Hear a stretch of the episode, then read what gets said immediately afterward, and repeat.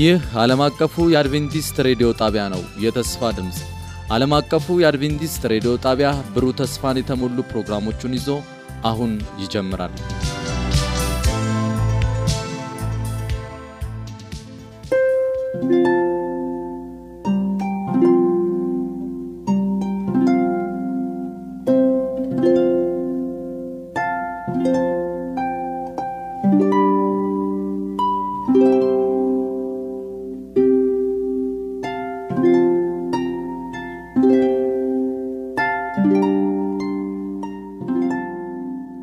እንደምን ሰነበታችሁ ውድ አድማጮቻችን።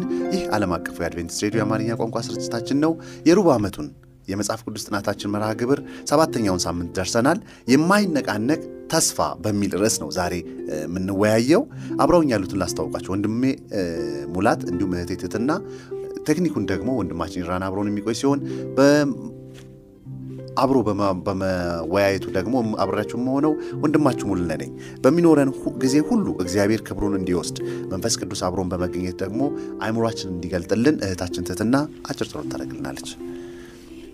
ጸልይ። በሰማይ ያለህ የምትወደን ጻድቅ አባታችን እናመሰግንሃለን ስለሰጠህን እድል ከቃልህ እንድንማር ስላንተ የበለጠ እንድናቅ ይህን ጊዜ ስላመቻቸህልን እናመሰግንሃለን። አሁንም ጌታ ሆይ ቃልን ስንከፍት ሳለ አንተ ደግሞ ልባችንን አእምሯችን እንድትከፍትልን የበለጠ ከዛሬ ካወቅንህ በላይ እንድናውቅህ እንድትረዳ እንጠይቀሃለን። በመንፈስ ቅዱስ እያንዳንዳችን አስተምረን፣ በውይይታችን አንተ ክበር፣ እኛም ሁላችን እንድንባረክ እንጠይቀሃለን። የሚሰሙንም ሁሉ እንድትባርካቸው እነሱንም እንድታስተምራቸው እንጠይቀሃለን። ትለየን ቅዱስ በሆነው ልጅ በክርስቶስ ስም ብለ አሜን። ውድ አድማጮቻችን እንግዲህ ዛሬ ስንወያይ ዋናው ሀሳቡ የሚገኘው ጥቅስ በሮሜ አምስት አምስት ላይ ያለ ሀሳብ ነው። እንደዚህ ላንብበው። በመንፈስ ቅዱስ አማካይነት የእግዚአብሔር ፍቅር አሁን በልባችን ስለፈሰሰ ተስፋው አያሳፍረንም ይላል። እንግዲህ ይህንን ሀሳብ እንደያዘን ብዙ ጊዜ በቤተ ክርስቲያን አካባቢ በሰላም ጊዜ ምቾት ጥሩ ሲኖር ዝማሬው፣ ደስታው፣ ፍቅሩ፣ አንድነቱ በጣም ደስ ይላል።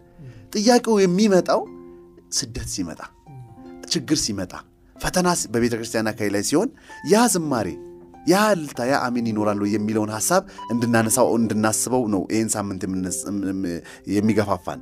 ምንም እንኳ እግዚአብሔር የሚያደርጋቸውን ነገሮች ለምን እንደሚያደርግ ባናውቅም እግዚአብሔር የሚያደርጋቸው ነገሮች ከእኛ በተቃራኒ ነው ማለት ግን አይደለም። ይህ ማለት እኛ ስለ ሁኔታው ሙሉ ለሙሉ እውቀት የለንም ማለት ነው። ምክንያቱም የእግዚአብሔርን አሰራር ያልተረዳነው ነገር አለ ማለት ነው። ነገር ግን ሰላም፣ በራስ መተማመን እና ተስፋ እንዲኖረን እግዚአብሔር የሚስተዋልና ወደፊት የሚያደርገው ነገር ግልጽ የሆነ መሆን አለበት ከሚለው አስተሳሰብ ጋር እርስ በርሳችን ብዙ ጊዜ እንታገላለን። በአስተሳባችን ሁል ጊዜ ከእርሱ ጋር ሁሉም ሰላም ነው ብለን ልናስብ ይገባል። ምክንያቱም እግዚአብሔር እኛ ባንረዳውም እግዚአብሔር ከእኛ ጋር ካለ ግን ስለዚህ መጠየቅ ያለብን ምንድን ነው? ሁኔታዎችን ሳይሆን እግዚአብሔር ከእኛ ጋር ነው ወይ ሁለተኛ ደግሞ ማወቅ ብቻ አይደለም፣ የእግዚአብሔርን ባህሪ ማወቅ ሌላኛው ሀሳብ ነው። ምክንያቱም እግዚአብሔርን ስናውቅ ያ ያወቅነው ምክንያቱም ብዙ ሰዎች አብረውን ይሆናሉ፣ እኛን ግን ላያውቁ ይችላሉ። ዛሬም እግዚአብሔርን ማወቅንና አብሮ መሆንን እናጠናለን። ውድ አድማጮቻችን፣ ቀጥታ ወደ ጥናታችን ስገባ ወንድሜ ሙላት ጋር ነው የምሄደው። ወንድሜ ሙላት ዕንባቆምንና ዛሬ እንደው እንድናይ የመጀመሪያው ሀሳብ ያለው ዕንባቆም በጣም ግራ በመጋባት ጥያቄ ሲጠይቅ እናያለን። እግዚአብሔር ደግሞ ምንድን ነው የሚለው? በዙሪያው በከበበው ብዙ ክፉ ነገርና እግዚአብሔር የተናገር ባለው ጥፋት መካከል ባለው ነገር ግራ የተጋባ ይመስላል ዕንባቆም። እግዚአብሔር ግን እየመለሰለት ያለው ጭራሽ የሚያስደነግጥ ነው። አዎ የሚያስደነግጥ ነው። እንደ ውድ አድማጮቻችንም ቢሆን እስቲ አስቡት፣ ዛሬ ኢትዮጵያ ያለችበት ሁኔታ አስቡትና አንድ የእግዚአብሔር መልእክተኛ መጥቶ አይ ይሄ ገና ጅማሬው ነው ቢለን ወንድሜ ሙላት እስቲ ምንድን ነው የዕንባቆም መረዳት? እውነት ነው። ይህ የዕንባቆምን መጽሐፍ ስናነብ መልስ አናገኝም። መልሱ ያለው እግዚአብሔር ጋር እንደዚህ ይላል። እንደውም የዘመኑን ሰው ይመስለኛል። ግን ወገኖቼ በየትውልዱ ሁሉ የሚጠየቅ ጥያቄ ነው። ለምን አይደል? ለምን መከራ? እንደውም ብዙዎች እግዚአብሔርን ለመካድ ምክንያት የሚያደርጉት አይደል? እግዚአብሔር እያለ ለምን ረሃብ አይደል? እግዚአብሔር እያለ ንጹህ የሆኑ እናቶችና ልጆች ለምን ያልቃሉ? እግዚአብሔር እያለ ለምን ይሄ ሁሉ ጦርነት አይደል? ዕንባቆምም እንዲህ ይላል። እስኪ ምዕራፍ አንድ ሁለትና ሶስት አራት እናንብብ። እግዚአብሔር ወይ ለእርዳታ እየተጣራው አንተ የማትሰማው እስከ መቼ ነው? እስኪ ያስተውሉት እንደውም በጸሎት ጎበዝ የምንባል የክርስቲያን ሀገር ነን ተብለን ምን እናቶች እጅግ የሚጸልዩበት እንደውም መቼም ክርስቲያን የሆንን እስኪ ራሳችንን እንጠይቅ። በክርስቶስ ያለን ስለ ሀገራችን የማንጮኋለን ነገር ግን ዝም አይደል? ጭራሽ ነገሩ ምን እያደረገ እየባሰ። እና ምን ይላል? ግፍ በዛ ብዬ እየጮኩ አንተ የማታድነው እስከ መቼ ነው? ስለምን በደልን እንዳይ አደረግከኝ እንዴትስ ግፍ ሲፈጸም ትታገሳለህ ጥፋትና ግፍ በፊት ያለ ጠብና ግጭት በስቷል ስለዚህ ህግ ህግ ላልቷል። ፍትህ ድል አይነሳም። ፍትህ ይጣመም ዘንድ ክፎች ጻድቃንን ይከባሉ። ይህ ታዲያ በየዘመኑ የሚጠየቅ በተለይ ደግሞ በጉልህ በእኛ ዘመን የሚጠየቅ ያው በዘመኑ ስላለን የሌሎቹን ዘመን በንባብና በ- ያው ባቆም ሲጽፍልን ያን ዘመን በምናብ እኛ ግን ሪያሊቲውን እየኖር ነው ነው። እውነታውን አይደል? ለምን? መቼ ነው የሚነጋው ወገኖቼ አንድ ጥያቄ በጣም ልናነሳ ይገባል። ምርጫችንን ከማን ያደረግ ነው ከእግዚአብሔር ጎራ ወይስ ከክፉ ጎራ? መቼም ሶስተኛ ወገን የለም አይደል? ባለፈው ሳምንት ስናነሳ ስለ ታላቁ ስለ- በሰማይ ስለተነሳው ጦርነት አውርተናል አይደል? በሰማይ የነበረው ጦርነት ወደ ምድር መጥቷል። ወደ ምድር ሲመጣ ደግሞ ጎራውን ለሁለት ይከፍለዋል። ወይ ከእግዚአብሔር ጎራ ነን አይደል? ወይ ደግሞ ከክፉ ጎን ነን ከእግዚአብሔር ጎን ከሆንን ጦርነቱ ብርቱ ነው። አዎ ነገሮች ከዚህ በላይ በነገራችን ላይ ክርስቶስ ኢየሱስ ይህን አልነገረንም እንዴ? በመጨረሻው ዘመን እንዲህ እንደሚሆን አልነገረንም? የሚገርመው አናመሳስለውም ብዙ ጊዜ። ይነጋል ብለን ስለምናስብ ኮሮና ከሄደ በኋላ ሌላ በሽታ የሚመጣ አይመስለንም። ግን ሌላ ፈንጣጣ ደግሞ መጥቷል። ምንስ ይመጣ ይሆን? ወገኖቼ የሰው ልጅ ብቻ ሳይሆን ፍጥረትን በምጥ ላይ ነው። ተፈጥሮዊው ይሄ ተፈጥሮዊው የፍጥረት አካል እንኳ በምንድን ነው ይላል ጳውሎስ? በምጥ ላይ ነው።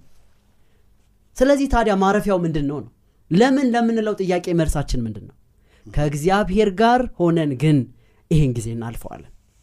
ታዲያ እንባቆም ሲደመድም ምንድን ነው ያለው? እግዚአብሔር አሁንም እንደሚከፋ ነው አይደል የነገረው? ምዕራፍ ሁለት ከሁለት እስከ ሶስት ስናነብ አይደል? የበለጠ ነገር ይመጣል። ጭራሽ በባቢሎን ምርኮ ምን ያደርጋሉ? ይወሰዳሉ ገና ገና ብዙ ጦርነት አለባችሁ። እንባቆም ሲጨርስ ግን እንደዚህ አለ። አብረን አንብበው ምዕራፍ 3 ከ16ኛው ቁጥር ጀምሮ እኔ ሰማሁ አለ የእግዚአብሔር መልስ እንባቆም ልቤም ደነገጠብኝ። ከንፈሬ ከድም- ከድምፁ የተነሳ ተንቀጠቀጠ። ፍርሃት እስከ አጥንቶቼ ዘልቆ ገባ። እግሬም ተብረከረከ።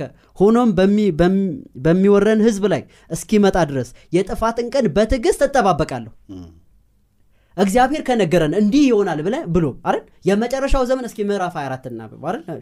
ምዕራፍ 21 ደግሞ የሉቃስ ወንጌልን እናንብበው። ምንድን ነው የሚለን? ገና አንዳንዱ የምጥ መጀመሪያ ነው። በዛ ውስጥ ግን ያን ሁሉ ጭንቀት እንባቆም ሲነገረው ያለው ነገር የሚመጣውን እጠብቃለሁ። እንዴት ሆኜ ነው መልሱ? እንዴት ሆነን እንጠብቅ እያንዳንዱን ነገር ካሰብነውና ከጠበቅነው በላይ ጦርነት የሚበዛ ከሆነ በሽታ የሚመጣ ከሆነ አስ- አስቸጋሪና ፈታኝ ወቅቶች በምድራችን ላይ የሚመጡ በሀገራችን ላይ የሚመጡ ከሆነ እንዴት እንጠብቅ? እንደ ክርስቲያን ነው አይደል ጥያቄው? መልሱ ይሄ ነው። ምንም እንኳን የበለስ ዛፍ ባያፈራ። ከወይን ተክል ፍሬ ባይገኝ የወይራ ዛፍን ፍሬ ባይሰጥ እርሾች መብል ባይሰጡ የበጎች ጉርኖ እንኳን ባዶ ቢቀር ላሞች በበረት ውስጥ ባይገኙ እኔ ግን በእግዚአብሔር ደስ ይለኛል በደህንነት የአምላክ ሐሴት አደርጋለሁ። ጌታ እግዚአብሔር ኃይሌ ነው። እግሮቼን እንደ ዋላ እግሮች ያደርጋል። በከፍታዎች ላይ ያስኬደኛል። ምኑ እያለ? ችግሩ እያለ? ምኑ እያለ? ማዕበሉ እያለ። ምኑ እያለ? የሚያስፈሩ ነገሮች ከፊት እየመጡ። ነገር ግን አይደል?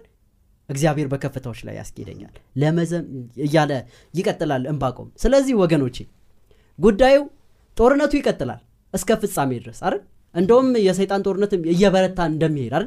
እንደዛ እሳት ናቡከደነፆርን ታስታውስታላችሁ? ምን እንዳረጋቸው እነዛን ወጣቶች አይደል? በቃ እሳቱ ነደደ። እሳቱ ይጨምራል ከዚህ በላይ ወገኖች። የኑሮ እሳት ከዚህ በላይ ይጨምራል። የስደቱ እሳት ከዚህ በላይ ይጨምራል። ነገር ግን ልዩነቱ ማን ከማን ጋር መሆኑ ነው? ጌታ ኢየሱስ ክርስቶስ እስከ ዘመን ፍጻሜ ድረስ ከእናንተ ጋር ሆናለሁ ያለው ያ ጌታ አጥብቀን እርሱን መያዛችን ብቻ ነው። በከፍታዎች ላይ በመከራ ውስጥም እየተሰራን ምን እናደርጋለን? እናልፋለን። ስለዚህ ወገኖቼ አዎ ነገ በጣም ጥሩ ላይሆን ይችላል። አንድ ነገር ግን እርግጠኞች ነን። እግዚአብሔር ከኛ ጋር መሆኑን ከመረጥነውና ከእኛ ጋር እንዲሆን ከፈቀድንለት እግዚአብሔር በእሳት ውስጥም ከማን ጋር ይሆናል? ከእኛ ጋር ይሆናል። እሳቱ ሰባት እጥፍ እንዲነድ ሊፈቅድ ይችላል። ነገር ግን በሰባት እጥፍ በሆነ መከራ ውስጥ እያለፍን ግን ከማን ጋር እናልፋለን? ከእርሱ ጋር እንሆናለን እሳቱም አያቃጥለንም ውሃውም አያሰምጠንም። ምክንያቱም በእሳት ውስጥ ባለፍ ጊዜ ከማን ጋር ሆናለሁ? ከአንተ በውሃ ውስጥም ባለፍክ ጊዜ ከማን ጋር ሆናለሁ? ውሃው አይመጣም አይደለም። የሚያስገመግመው ነገር ይመጣል። ደመናው ይጠቁር ይሆናል። ደግሞም እሳቱ የበረታ ይሆን ይሆናል። ነገር ግን እሳቱ ሲፈቀድ ግን አምላክ ጭራሽ ይወርዳል። ከማን ጋር ለመሆን? ከእኛ ጋር ለመሆን እና ተጋድሎውን እናስተውል በታላቁ ተጋድሎ ውስጥ ነን። የዚህ አካል ነን። ጎራችንን እንለይ ራሳችንን እንጠይቅ። አሜን። እግዚአብሔር ይባርክ ወንድሜ ሙላት።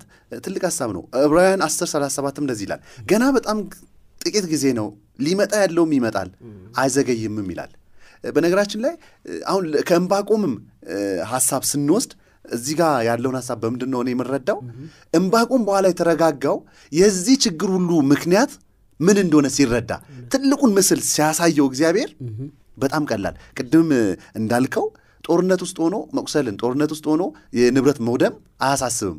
ስለዚህ ይሄ በዚህ ምክንያት ሳይሆን የትልቁን ምስል ማየትን ውጤት ነው ያሳየህን። እግዚአብሔር ይባርክህ። ወደ ቀጥታ ወደ እህቴ ትትና ልሂድ እህቴ ትትና እንግዲህ አንድ መጽሐፍ አለ በመጽሐፍ ቅዱስ ውስጥ ከሦስት ሺህ ምናምን ዓመት በፊት የተጻፈ።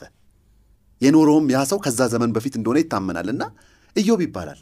ይህ ጻድቅና ቅን ሰው ይለዋል። መጽሐፍ ቅዱስ exactly ይህ ሰው ግን ህይወቱ በመከራ ውስጥ ያለ ነው። ህይወቱ በመከራ ውስጥ ያለ ሰው ነው። በኋላ ላይ እንደውም ምን ሲል እናያለን? ለምን የሚል ጥያቄ ይጠይቃል። ይሄ ሁሉ መከራ ለምን ብሎ ይጠይቃል። ከዛ እግዚአብሔር በኢዮብ መጽሐፍ ምዕራፍ 38 ላይ ድንገት ይገለጥና መናገር ይጀምራል። ኢዮብ ደግሞ በ42 ከአንድ እስከ ስድስት ያለውን ሀሳብ ስናነሳ ያ ለምን ብሎ መከራውን ያየ ሰው ሀሳቡ ሲቀየር እናያለን። እንደው እግዚአብሔር ምን ቢለው ነው ሀሳቡ የተቀየረው? ምን ቢገባው ነው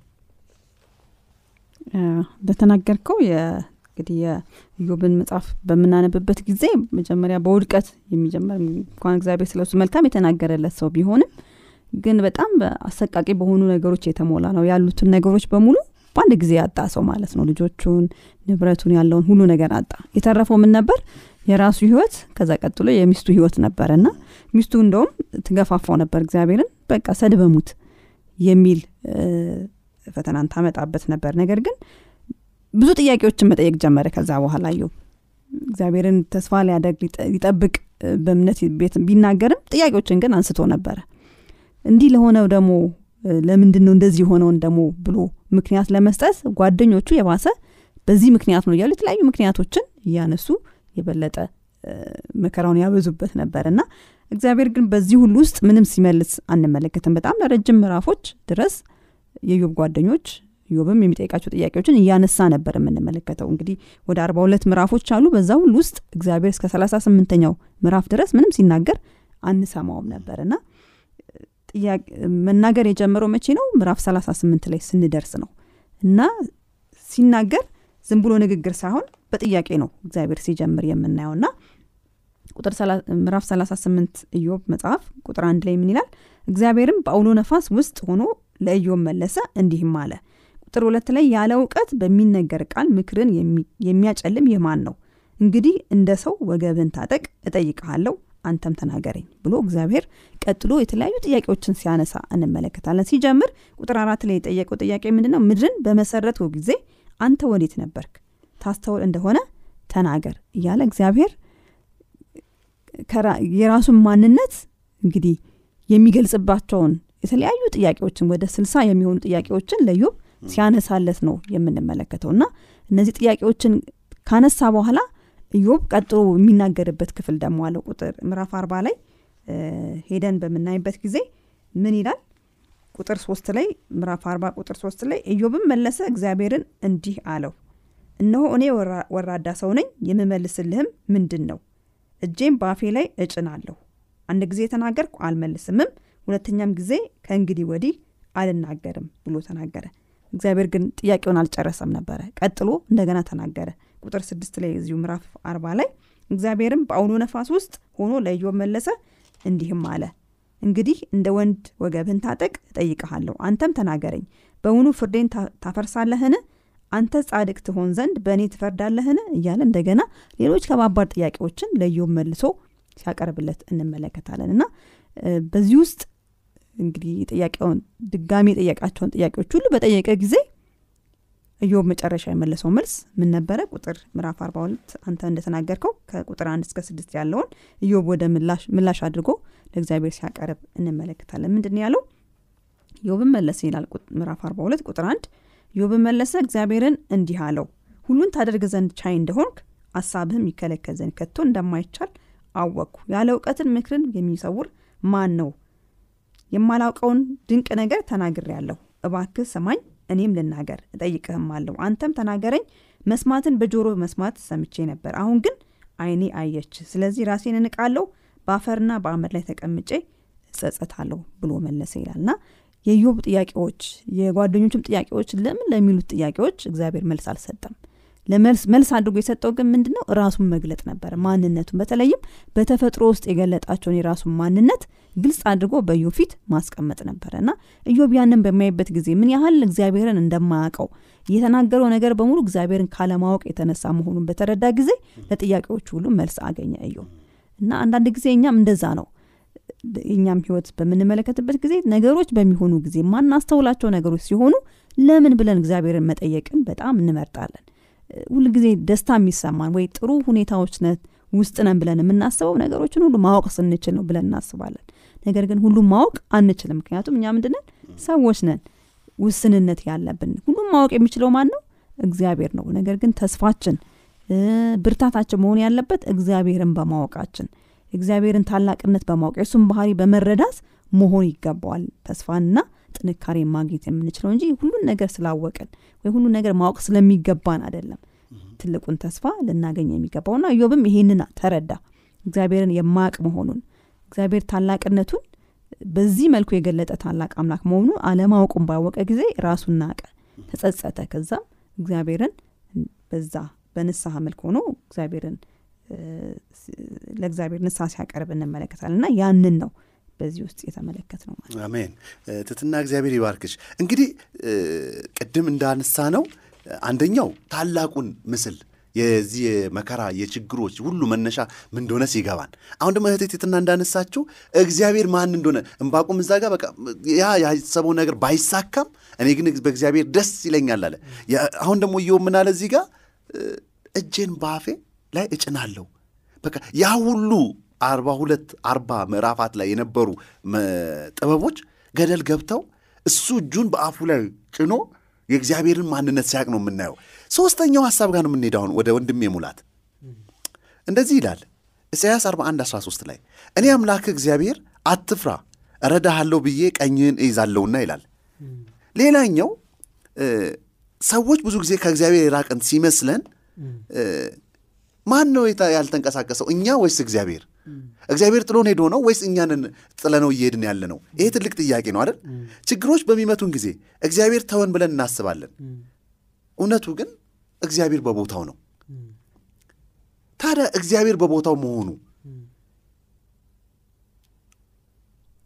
እንዴት ነው ሊረዳን የሚችለው? በመከራ ውስጥ ስንሆን የእግዚአብሔርን ታላቅነት የእግዚአብሔርን ቅርብ መሆንን እንዴት ነው ልንገነዘበው የሚያስፈልገን? እውነት ነው። እንግዲህ ስለ ሁለቱም ነገር አወራን፣ ስላለንበት የጦርነት ሁኔታ ደግሞም የእግዚአብሔርን ትልቅነት። ደስ የሚለው እግዚአብሔር በዙፋኑ ላይ ብቻ አይደለም ያለው። እግዚአብሔር ልክ እንደ እንደ ድሮ ነገስታት አይደል አዞ የሚቀር አይደለም። እግዚአብሔር ዝቅ ይላል። እግዚአብሔር ይገኛል። እግዚአብሔር ከጎን ይቆማል። እግዚአብሔር በውስጥ ብርታት ይሆናል። እግዚአብሔር ከኋላ ይሆናል። እግዚአብሔር ከፊት ይመራል። ልናስተውለው የሚገባው ነገር እግዚአብሔር ዝም ባለበት ሰዓት እንኳ ስለኛ እየሰራ ነው። አንድ አንድ ሴት ምን አለች መሰላችሁ? በአጭሩ ለማስቀመጥ ለሞክር። አንድ ቤት ለመሸጥ እዚሁ አዲስ አበባ ውስጥ ጣፎ የሚባል ሰፈር እንገዛለን ያሉትን ሰዎች ይዛቸው ትሄዳለች። ይዛ እየሄደች መኪና ይዘዋል እና መኪናዋ ላይ ጭነዋት እሸጠዋለሁ ወዳለችው ቤት ይዛቸው ሄደች እና ከዛ ኮብልስቶን ጨረሱና በሉ እዚህ ጋር ቁሙ አለቻቸው። ከዛ ምን ነው ሲሏት፣ አይ ከዚህ በኋላ የሚካሄደው በእግር ነው። ከሄዳችሁ በኋላ ደግሞ በእግር ከሄድን በኋላ ጋሪ እንይዛለን። ከዛ በኋላ ነው ቤቱን የምናገኘው። የሚ- ቤቱን የሚገዛው ሰው ምናለ ምንድን ነው የዮሴ- የዮሴፍን መንገድ አርግሽው አላት። ምክንያቱም አስተውሉ እግዚአብሔር ህልምን ሰጠው ለዮሴፍ አይደል? ህልሙን እንደሚነግስ ነው የነገረው አይደል? እንደሚከብር ነው የነገረው። መንገዱን ግን ምን አላረገው አልነገረውም። ብዙ ጊዜ እግዚአብሔር መዳረሻችንን ነግሮናል። አይደል? ግን ምንም ጉድጓድ ውስጥ ብንጣል?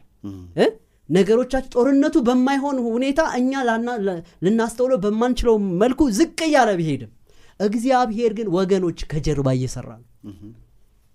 አንደኛ ዮሴፍን እየሰራ ነበር አለ በዚህ ውስጥ አይደል ወገኖች? ምክንያቱም ይሄ ልጅ እኮ ተወዳጅ ልጅ ነው። መከራ ያውቀዋልን? አንዳንዴ በመከራ ውስጥ ካላለፍን ለሚገባን ቦታ ፊት አናረግ ብቁ አይደለን እግዚአብሔር ከጀርባ ስለኛ ይሰራል። አንድ አይደል? ሁለተኛ ደግሞ እኛን እየሰራ ነው። ታዲያ ግን እኛን በሚሰራበት ሰዓት አስተውላችሁ ከሆነ ቅድም በነገርኳችሁ ታሪክ ውስጥ ሁል ጊዜ በየ- በየዝቅታ ውስጥ ማን ከማን ጋር ነበር ይላል? እግዚአብሔር ከዮሴፍ ጋር ነበር። ወገኖቼ በምናልፍበት ማንኛውም ነገር ውስጥ እግዚአብሔር ከኛ ጋር ነው። ጦርነቱን ብቻችንን እንድንጋፈጥ እግዚአብሔር አይተሆንም ኢዮብ ምዕራፍ ሰባት ቁጥር አንድ ምን ይላል የሰው ህይወት ብርቱ ምንድን ነው ብርቱ ሰልፍ ብር- ብርቱ ተጋድሎ ነው ይላል? ልዩነቱ ምንድን ነው የተጋድሎውን መሪ ከፊት ማድረግና አለማድረግ። በህይወታችን ማንገስና አለማንገስ ነው። እግዚአብሔር ከሰው ልጆች ጋር ለመሆን ፈቃደኛ ነው። ፈቃዳችን አድርገን ካነገስ ነው እግዚአብሔር ከኛ ጋር ነው። የሚለው ቅድም ያነበው ጥቅስ እሱ ነው አይደል? አትፍራ። እኔ እኔ ከማን ጋር ነኝ? ይሄን ያለው ሰው ቢሆን አሁ ነገ ይሞታል። ከደቂቃዎች በኋላ የእሱ ህልውና ላይኖር ይችላል ዘላለማዊ አምላክ ነው ይሄን እያለ ያለው። ህዝቡን ሲያጽናና አይደል? እኔ ለዘላለም ከእናንተ ጋር ነኝ። አትፍሩ። እንደውም ጨምረን ስናነብ እችን ጥቅስ አንብቤ ላብቃ። አንተ ግን ባሪያ እስራኤል የመረጥኩ ያዕቆብ። ምዕራፍ 41 ከ8 ጀምሬ የማነበው የወዳጄ የአብርሃም ዘር ሆይ እኛ የአብርሃም ዘሮች ነን። አሜን። የክርስቶስ ኢየሱስ ስለሆን የአብርሃም ዘር ከሆነው ከክርስቶስ ኢየሱስ ጋር ወራሾች ሆነናልና። አምላካችን የእስራኤል አምላክ የእኛም አምላክ። ይቀጥላል። ከምድር ዳርቻ ያመጣው ከጥፋትም የጠራው አንተ ባሪያዬ ነህ ያልኩ መረጥኩህ እንጂ አልመረጥ አልመረጥከኝም። እኔ ከአንተ ጋር ነኝና አትፍራ። አምላክህ ነኝና አትደንግጥ። አበረታሃለሁ እረዳሃለሁ በጽድቄ ቀኝ እጄ ደግፌ ይዛሃለሁ እያለ እግዚአብሔር የማጽናኛ ቃሉን የአብሮነት ቃሉን በቃሉ አማካኝነት ይነግረናል። ስለዚህ በጦርነቱ አንፍራ በምንወርደው ቁልቁለት አንፍራ። በሞት ጥላም ሸለቆ መካከል እንኳ ብንሄድ እግዚአብሔር ከእኛ ጋር ነውና ያሻግረናል። እኛን ሊሰራ እንጂ መከራን የሚያመጣው መከራን በማ- በማምጣት የሚደሰት አምላክ አይደለም ያለን። ስለዚህ አደራ በምናልፍበት ውስጥ እኔን ጨምሮ የምናደብጥ ሁላችን እዚህም ያለን ሁላችን በምናልፍበት ውስጥ እግዚአብሔር ምን ሊያስተምረን ነው የሚለውን ነገር ለመያዝ እንጂ እግዚአብሔር ባህሪውን አልቀየረም። እግዚአብሔር ፍቅር ነው እግዚአብሔር መሀሪ ነው እግዚአብሔር እረኛ ነው እያላችሁ ቀጥሉ። ስለዚህ እግዚአብሔር የእውነት አባታችን የሚረዳንና በመገኘቱም የሚመራንና ደግሞም ዴስትኒያችንን የምናውቅ መዳረሻችንን የምናውቅ ሰዎች እንደሆንን ልናስተውል ይገባል። አሜን። እግዚአብሔር ይባርክ ወንድሜ ሙላት። እውነት ነው የይሁዳ ምርኮኞችም ተመሳሳይ ስሜት ነበር የነበራቸው። ኢሳያስ ይህን ትምህርት ኤርሚያስ በኋላ የምናነሳው ሀሳብ ላይ ሲነሳ በባርነት በምርኮ ሀገር ላይ እያሉ እግዚአብሔር የተዋቸው ነበር የመሰላቸው። እግዚአብሔር ግን የሰጣቸው ቃል ምንድን ነው እዛም ቢሆን እኔ ከእናንተ ጋር ነኝ። እኔ ከእናንተ ጋር ነኝ። ታዲያ ወደ እህቴ ስመጣ አንዳንድ ሰው ብዙ ነገርን ተስፋ ያደርጋል። አንዳንዱ ቅድም ወንድሜ ሙላት እንዳለው ሰውን ተስፋ ያደርጋል። ከጥቂት ደቂቃ በኋላ ምን ሊሆን እንደሚችል የማያውቀውን ሰው። አንዳንደኛው ደግሞ በጓደኛው ውስጥ ባለ ፈገግታ ይመስለዋል። ሌላኛው ደግሞ በቂ ገንዘብ ስላለው ይመስለዋል። ሌላው ደግሞ የተረጋጋ ቤተሰብ ውስጥ ስለሆነ ይመስለዋል። እውነተኛ ተስፋና መጽናናትን በየት ማግኘት እንችላለን ይሄ ተስፋስ ከእግዚአብሔር ለእኛ ካለው እቅድ ጋር ምን ግንኙነት አለው ብለሽ ታስቢያለሽ? ለዚህ እንግዲህ ጥሩ ምሳሌ የሚሆነን እንዳለው የእኛ ተስፋችን በምናየው ነገር ላይ መሆን የለበትም። ባለን ነገር ወይ ተስፋ በምናደርጋቸው በራሳችን ጥረት እናገኛለን ብለን በምናስባቸው ሊሆኑ እንደማይገባ እግዚአብሔር በእስራኤል ልጆች ያደረገው ታሪክ ነው በደንብ አድርጎ ሊያስተምረን የሚችለው እና እንደምናስታውሰው በኤርሚያስ መጽሐፍ ላይ እግዚአብሔር እንግዲህ በባቢሎን ምርኮ ህዝቡን ተማርከው እንደሄዱ እናያለን እና በተለይ ምዕራፍ 29 ላይ ያንን ልምምዳቸውን እያነሳ እግዚአብሔር ለህዝቡ የሚነግራቸው ነገር ነበረ። መጀመሪያውኑ እንዲሄዱ ኤርሚያስን ተጠቅሞ ፈቃደኛ ሆነው ወደ ባቢሎን በምርኮ እንዲሄዱ ይገፋፋቸው ነበር። ምክንያቱም ያ የእግዚአብሔር እቅድ ስለነበረ ማለት ነው። እና እዛ ከሄዱ በኋላ እንዴት አድርጎ አስተማራቸው የሚለውን በምናይበት ጊዜ በመጀመሪያ ደረጃ ያንን ምርኮ እግዚአብሔር ራሱ እንደፈቀደው እንዲያስተውሉ ነበረ ያደረገው። ምክንያቱም ብዙ መከራዎች በህይወታችን ይመጣሉ። ግን የምንረሳው ነገር ምንድን ነው? እግዚአብሔር ሳያውቀው የመጣብን በድንገት የመጣ አድርገን እንደነግጣለን፣ እንፈራለን። እንደዛ ብሎ እንዳያስቡ ምን ብሎ ተናገራቸው? ሄደን ማየት እንችላለን። በኤርሚያስ 29 ቁጥር አራት ላይ ሚናል የእስራኤል አምላክ የሰራዊት ጌታ እግዚአብሔር ከኢየሩሳሌም ወደ ባቢሎን ላስማረኳቸው ምርኮኞች ሁሉ እንዲህ ይላል ብሎ ይላል። ያስማረካቸው ራሱ ማን ነው? እግዚአብሔር ራሱ ነው እና የምናልፍባቸውን መንገዶች ለእግዚአብሔር አዲስ ነገሮች አይደሉም፣ ያውቃቸዋል። እግዚአብሔር አውቆስ ደግሞ የምናልፍበት ማንኛውም መንገድ የሚያስፈራ ሊሆን አይገባም ማለት ነው እና ትልቁ ተስፋችን ያለንበት የወደቀ ነገር ሊሆን ይችላል። በጣም ዝቅ ያለ ቦታ ልንገኝ እንችላለን።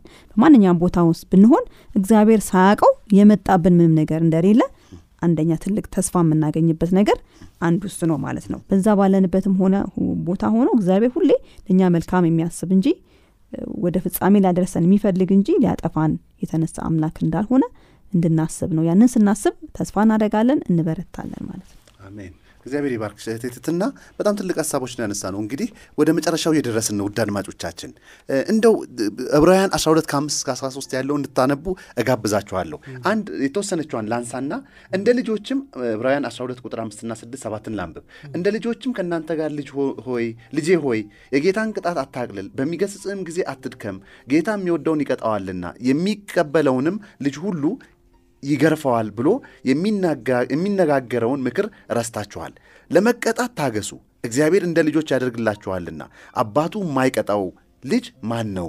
ነገር ግን ሁሉ የቅጣት ተካፋይ ሆኗልና ያለ ቅጣት ብትኖሩ ዲቃላዎች እንጂ ልጆች አይደላችሁም እያለ ይቀጥላል። እግዚአብሔር ይባርካችሁ ወንድሜ ሙላት፣ እንዲሁም ሴትትና ውድ አድማጮቻችን የዚህን ሩብ ዓመት የሰባተኛውን ሳምንት ጥናታችንን በዚህ ያጠናቀናል።